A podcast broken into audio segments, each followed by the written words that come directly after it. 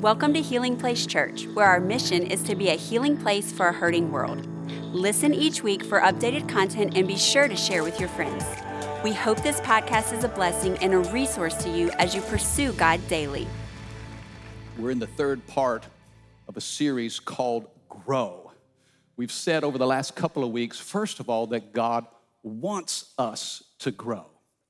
God's desire is for us to stretch, to enlarge our capacity, to grow deeper in our faith. God wants us to grow, but then last week we said that God expects us to grow. Come on, somebody say amen. Remember, we talked about grit and grace, right? Somebody say grit, somebody say grace. Grit plus grace produces growth. Today, in fact, the next two Sundays, I want to give you the growth essentials. These are the things that are essential for us as believers to grow, not only in our capacity to experience God, but in our capacity to express God. So I'm gonna talk to you about nutrition and exercise. Nutrition and exercise. We'll save exercise for next week. How many procrastinators do we have in the house? Yeah, some of you didn't raise your hand because you're procrastinating to raise your hand. Next week is going to be exercise. I want to talk to you about nutrition today. The title of the message today is simply this Superfood for the Soul. Superfood for the soul. Before we get into this, have you discovered how difficult it is to eat healthy in the South? I mean, it's one thing to eat healthy, but right here in South Louisiana, where we've got some of the best tasting food on the planet. Can you say, oh yeah? Now, I've discovered that the, the best tasting foods are not always the best for us. You know, and so there's this battle that goes on almost daily, almost three times a day. You know, in the South, we love to deep fry everything, don't we? God, how many love fried food? Now, fried food does not love me, but I love fried food. You can take a, a, a, vegetable, take broccoli and deep fry it, and it makes it better. Come on. you know, we had to make some drastic changes in our family several years ago. Uh, Trevor had some health issues, and so it forced us to do some things differently. And not just for him, but for our entire family. How many of you have had to make changes in your eating habits? Sometimes out of necessity. It's not out of a, a, a want to, it's a have to. Can I have a good amen? And so I was introduced to this whole new world, a whole new world. A, glossary of terms that I had never heard before. I, I'm learning what grass fed means what cage free is. Uh, non GMO, come on, talk to me. Organic, all natural, farm to table. Are you familiar with these terms? Unfortunately, some of us are. you know, it, it forces us to think okay, what is it that we are putting into our bodies? And you know, there are healthy alternatives that are all over the place now. Have you noticed that? There are healthy alternatives, uh, things like almond milk. Almond, who knew that you could get milk from an almond? Almond milk, um, Ezekiel bread. How many of you had Ezekiel bread? Oh, yeah. Monk fruit. Anybody ever heard of monk fruit? Somebody like, what is monk fruit? Is that, is that made at the, is that grown at the monastery? Is that, monk fruit is a sugar substitute. Um, I, I eat every day, almost every day, I eat a blueberry muffin that is made from vegetables. Okay, there's this brand called Veggies Made Great, and I think these blue, hey, they're awesome too. It tastes fantastic, but it's made out of like carrots and zucchini and squash. It's just, it's crazy. Uh, you know who's having a great year? Cauliflower. I mean, who knew, right? Cauliflower. Cauliflower is on the rise. I'm just telling you, if you don't own stock in cauliflower, you might need to. It's replacing anything. And I think we ought to just take a moment to celebrate what, what, what's happening in cauliflower. over the last couple of years. I mean, it had kind of resigned itself to the fact that, well, uh, it is what it is. And, you know, I, I just, I, I guess my best days are done. But who knew? I mean, who knew that it's replacing mashed potatoes? The cauliflower's replacing rice. Come on, red beans and cauliflower in Jesus' name. I mean, can you imagine uh, the agent of cauliflower calling him up saying, Hey, are you sitting down? You got to hear this. I have just signed an NIL deal with pizza. I mean, we got pizza crust. Who knew? And rice and mashed potatoes, they, they, show a strong interest in our future. There's healthy alternatives to everything. And now we have this thing called superfoods. Somebody say superfoods. These are like the best of the best that are giving you all of the necessary health ingredients, the antioxidants. It's supposed to, to produce a, a super level of health in our bodies. And so I thought, in that spirit, I want to talk to you about superfood, not just for the body, but for the soul. If we're going to talk about growth, we have to speak of health. Let me, let me say it this way if you'll focus on health, God will take care of growth. Because healthy things grow. Can I have a good amen? And so, if your physical body is healthy, by design, it's gonna grow. And the same is true for your spirit. And I wanna give you, I think, one of the most important parts uh, of a healthy diet for the believer. I think it's a daily consumption of God's word. Superfood for the soul it starts with the very word of God. Uh, turn with me, please, to the book of Joshua, Joshua chapter 1. And I want to read the first eight verses out of this chapter to you, and then really focus on verse 8 and teach out of verse 8. And to give you some context, this is a, a very interesting time in the history of Israel.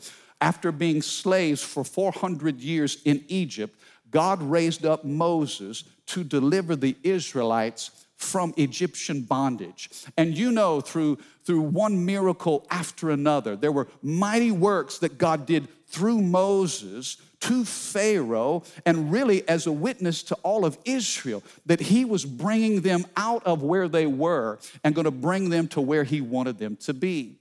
And so once they were delivered from Egypt, the Bible tells us for 40 years they wandered in the wilderness. In that wilderness journey for 40 years, an entire generation of Israelites had to die before God would bring them into the promised land. And here we see one of the most important transitions in Israel's history. Moses is dead. Now God is speaking to Joshua. See, Moses brought them out but Joshua was going to take them in. And, and some of you, if you're in a transitional season of life, and I realize how vulnerable uncertainty can be. Some of you are making changes in your job situation. Some of you, maybe you sold a house or you're moving to a new part of the community. Maybe some of you, your kids are graduating from high school and they're taking a big step into college. Transitions happen all throughout life.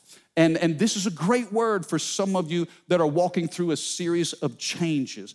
God begins to speak something to Joshua and to the people of Israel. And here's what he says in Joshua chapter 1, verse 1. After the death of Moses, the servant of the Lord, the Lord said to Joshua, the son of Nun, Moses' assistant, Moses, my servant, is dead. Now, therefore, arise, go over this Jordan, you and all this people, into the land that I am giving to them, to the people of Israel. Now, notice what he says here in verse 3 Every place that the sole of your foot shall tread upon, that have I given unto you, just as I promised to Moses. Ooh, that's a good verse. I'm not even gonna preach out of that one, but I want you to consider this. God told Joshua, start stepping. I want you to take a step. Now, there may be some uncertainty, there may be a lot of unknowns in front of you, but if you'll just step every place that the sole of your foot shall tread upon, I'm giving it to you. Don't be paralyzed with fear, Joshua. Don't try to retreat back to the days of Moses. Watch what he says here. Verse skip to verse 5. No man shall be able to stand before you all the days of your life. Just as I was with Moses, so I will be with you. I will not leave you or forsake you. Come on, somebody. You, you need to hear this with your heart. God says, I'm not leaving. I'm not gonna turn my back on you. I haven't left. Just because Moses is no longer, you may not have Moses, but Joshua, you still got me. Things are changing in your world, and you may not have some people, relationships, some stuff that you used to lean upon, but God's saying, I've never left your side. Start stepping, move forward. Notice what he says here in verse 6 Be strong and courageous. For you shall cause this people to inherit the land that I swore to their fathers to give them. God's saying, I make promises and I keep my promises. So be strong and of a good courage. Verse 7 Only be strong and very courageous, being careful to do according to all the law that Moses, my servant, commanded you. Do not turn from it to the right or to the left, that you may have good success wherever you go. And finally, the key verse that I want to teach out of this morning is this. He says this superfood for the soul. Check this out. This book of the law shall not depart from your mouth. Come on, somebody say mouth. But you shall meditate. Somebody say meditate. You shall meditate on it both day and night so that you may be careful to do. Somebody say, do. Do according to all that is written in it, for then you will make your way prosperous. Somebody say, prosperous. Then you will have good success. Can you say good success? Can somebody say amen for the word of the Lord? Now, if we're talking about growth and we're talking about nutrition, verse 8, I think, is packed full of superfood ingredients. Notice what God told Joshua. As you step into this promised land, he said, This book of the law shall not depart from your mouth. If you're taking notes, write that down. Write down your mouth. Your mouth. You can't talk about food and not mention what you're putting in your mouth. Uh, my prayer for us as a church is that we would have an appetite for God's word that we would crave God's word as much as we crave Caniac combo from Cane's. Come on, talk to me. Is there anything greater on the planet than Cane's? How about that sauce? You know, I drove by Cane's just yesterday, rolled down my window, stuck my head out the window. I just wanted to smell it. I knew I couldn't eat it, Oh, but I want to get close to it and smell. I pray that God would give you an appetite for His Word as much as He gives you an appetite for good food.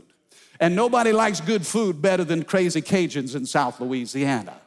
Sometimes you ever been watching TV and man, a commercial comes on and it's like, it shows this close up of a stack of blueberry pancakes. And syrup is being poured over those pancakes in slow motion and you didn't know you were hungry until you saw that commercial. And you said, Babe, we got to go to IHOP today. You see, some of us don't even know we're hungry for the things of God until we get into an environment like this.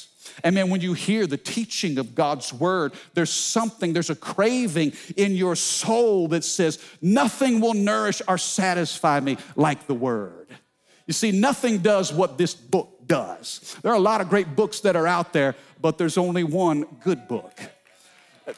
The Bible, consider this the Bible is a collection of 66 different books written by 40 different authors over a period of 1500 years and there's no there's no discrepancy there's no contradiction it's con- continuity from genesis to revelation let me tell you, man did not necessarily write this book, it was inspired by the Holy Spirit. You know why I know that? Because man would have never written such bad things about himself. There, we did some terrible stuff in this book. Can I have a good amen? And you know, the Holy Spirit inspired this book for us to be handed down over the years that we would know the heartbeat of God and the instructions for how we're supposed to live here on earth. I was reading through Matthew 17 this week, and the, the, the, the, passage where Jesus was on the top of the mountain, Mount of Transfiguration. Remember, he brought Peter, James, and John to go with him. The Bible says while he was on this mountain, who appeared? Moses and Elijah. And here's Jesus having a conversation with Moses and Elijah. And the Bible says he began to radiate and shine. That's why it's called transfiguration. He was transfigured. Uh, Peter and, and James and John are seeing this conversation. I think God wanted those disciples to see this moment because consider this Moses represents the first five books of the Bible Genesis, Exodus, Leviticus, Numbers, Deuteronomy. It's called the law. Moses represents the law, and Elijah represents the prophets. All of the, think about it, the entire Old Testament was standing right there having a conversation with Jesus. Now consider this Jesus was predicted in the Old Testament, he, he was expressed in the New Testament, he was preached in the book of Acts, he was explained in the epistles, and in the book of Revelation, he's expected to return. So the disciples are seeing from Genesis to Revelation the summary of God's word. And I want you to know, as believers, we can't grow unless we have a steady diet of this book. You know what's amazing to me is some of us have multiple copies of the Word of God. We've got, uh, how many of you have over three or four of them? Man, we've got them on bookshelves, and man, we keep them in our vehicle. got one at work. And, you know, I saw a video recently of, of the underground church in China. I want you to consider this. Talk about a scarcity of God's word. Do you know that they, they meet three or four times a week? They have church in secret places, and they don't have any Bible whatsoever except for maybe the pastor. And the pastor will write long passages of, of, the New Testament just to give to his church members. And they will memorize these large passages of scripture because they have no Bible uh, uh, of their own.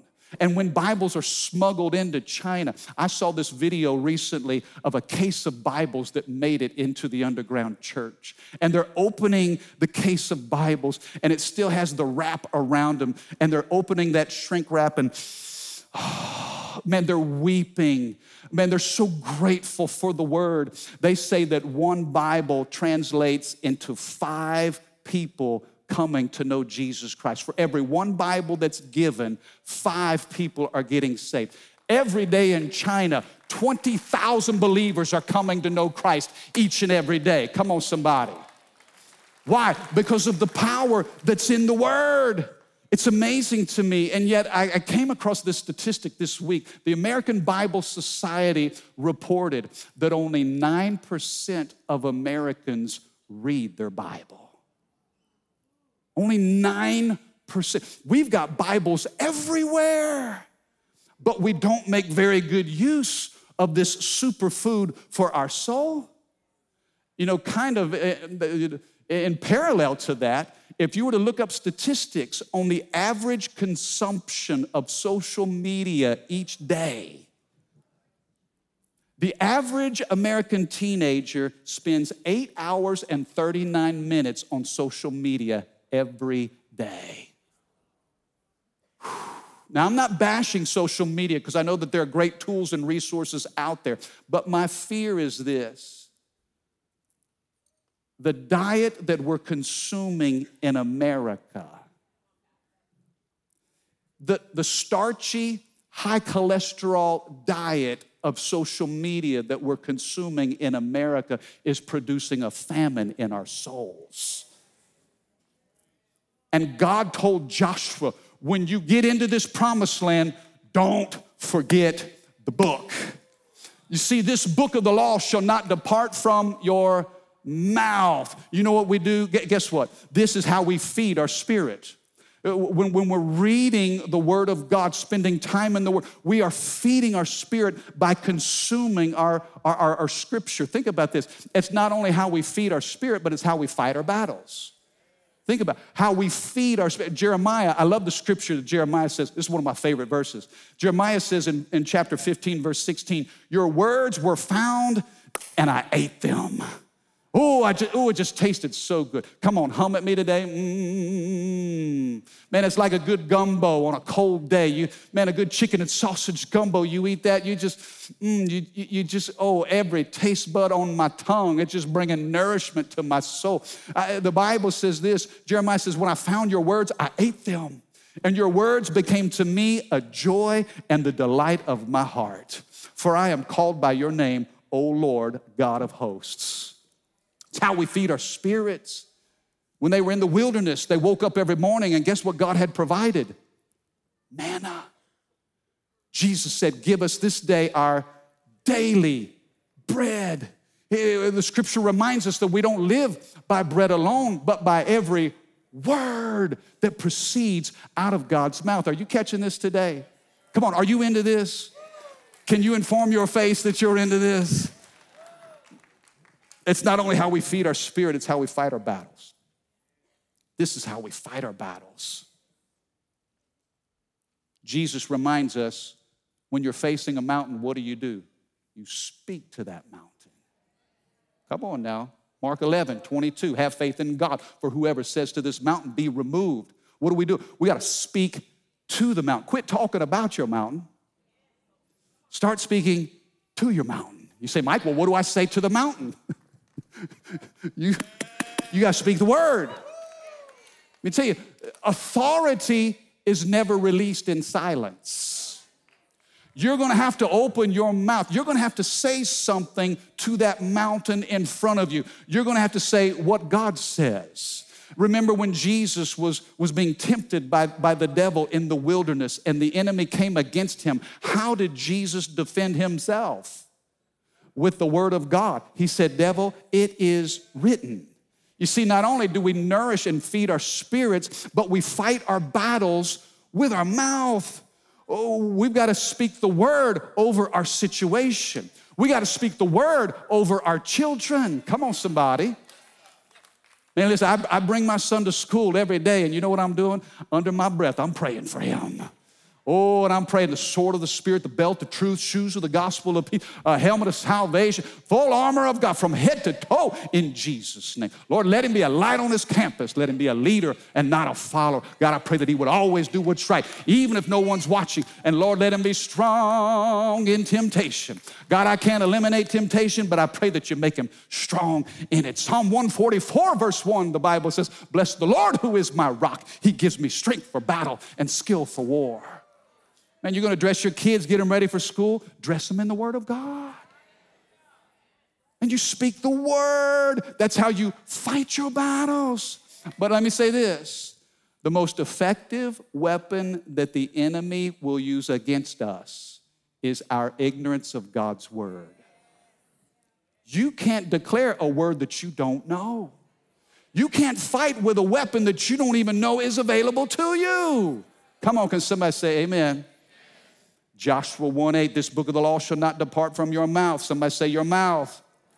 But verse 8, but you shall meditate on it both day and night. Number two, say your mind.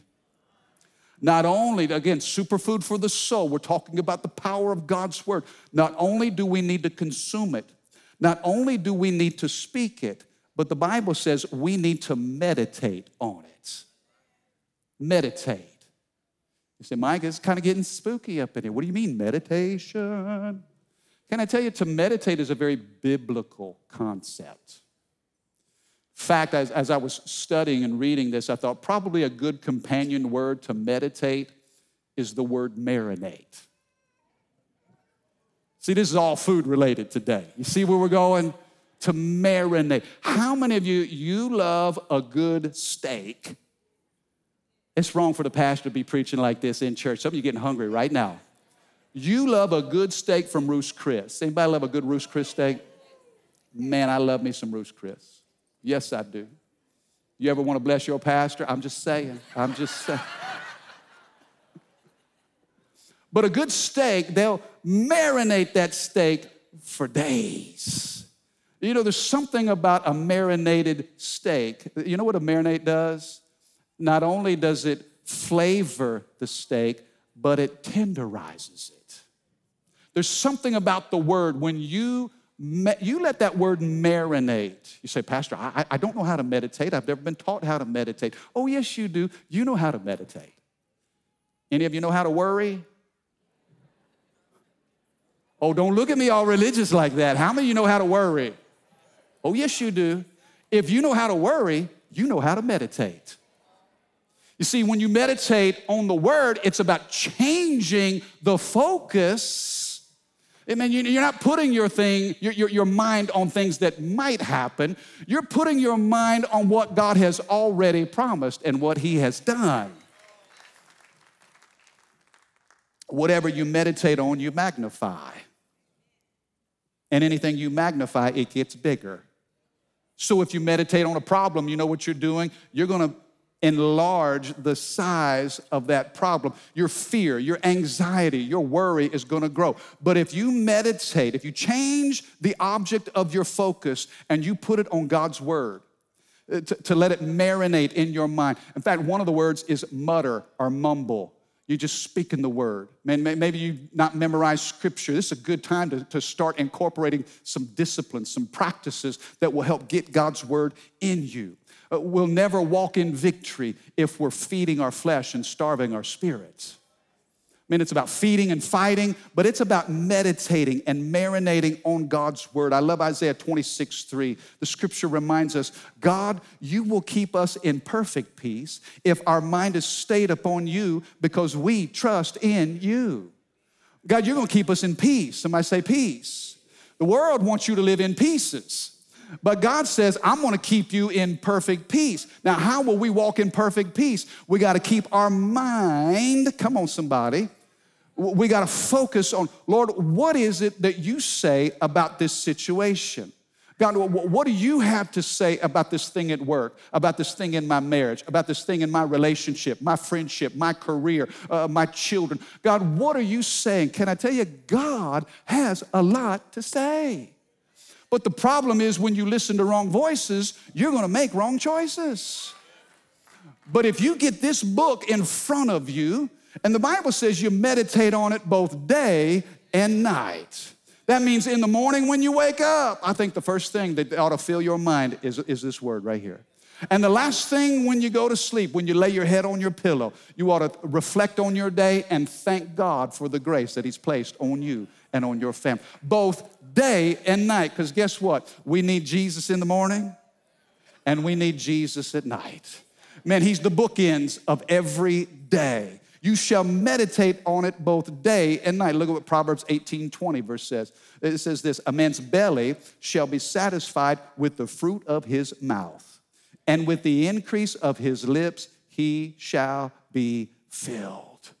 You know what? Satisfaction comes from this word that's on our lips and it's in our minds we're speaking His word. We're clinging to His word. We're trusting His word.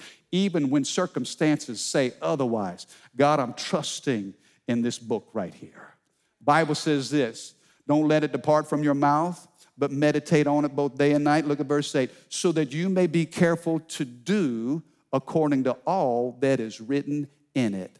Somebody say your mouth, say your mind, say your movement. You see, this is where obedience comes into play. This is where we put into practice what God has instructed of us. The truth is this when we know better, we do better. And I think this the more word you know, the better you ought to do. In fact, we, maybe we're educated way beyond our level of obedience. But if we know better, we ought to serve better. We ought to love better. Because, see, knowledge is not about puffing us up, knowledge is about building up the word and the kingdom of God in others. See, the Bible's not just good advice, it's marching orders. God te- it's not the, the, the, the, the, it's not the 10 suggestions, they're the 10 commandments. It's not, hey, the, a book of great ideas, it's the book of the Great Commission. Super important. Super important. Some of you have been, you've been to Arlington Cemetery in Washington, D.C. How many of you have been there, maybe visited, taken a trip to our nation's capital? At Arlington Cemetery, there's what's called the tomb of the unknown soldier. That tomb represents every soldier that has ever died in battle for our country. And that tomb is guarded 24 hours a day, seven days a week. And when there's a shift change, I thought this was interesting. When there's a, a new guard that comes in at the tomb of the unknown soldier, as one soldier is leaving and the next soldier is entering, there is a charge that is given.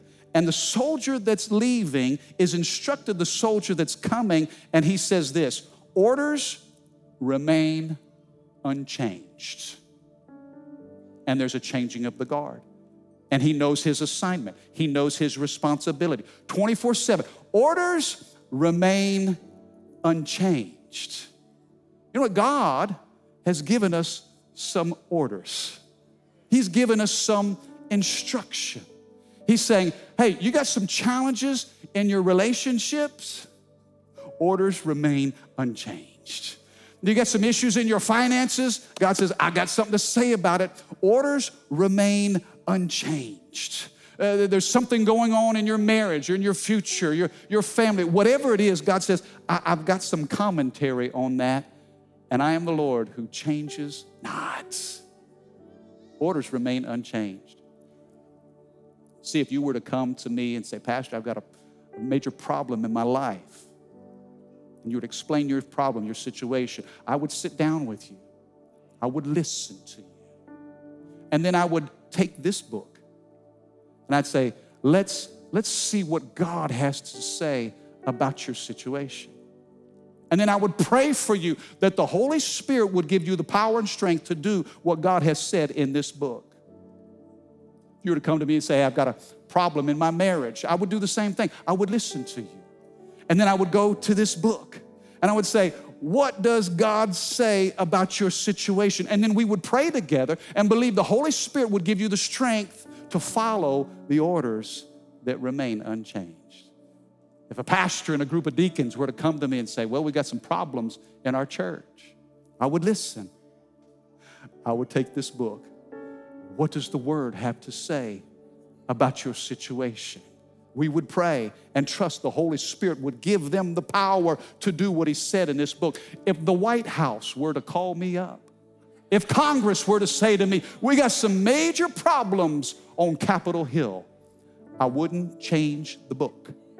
I would go to the book and say, What is God's revelation on your situation. Come on, we got too many pastors trying to change books today.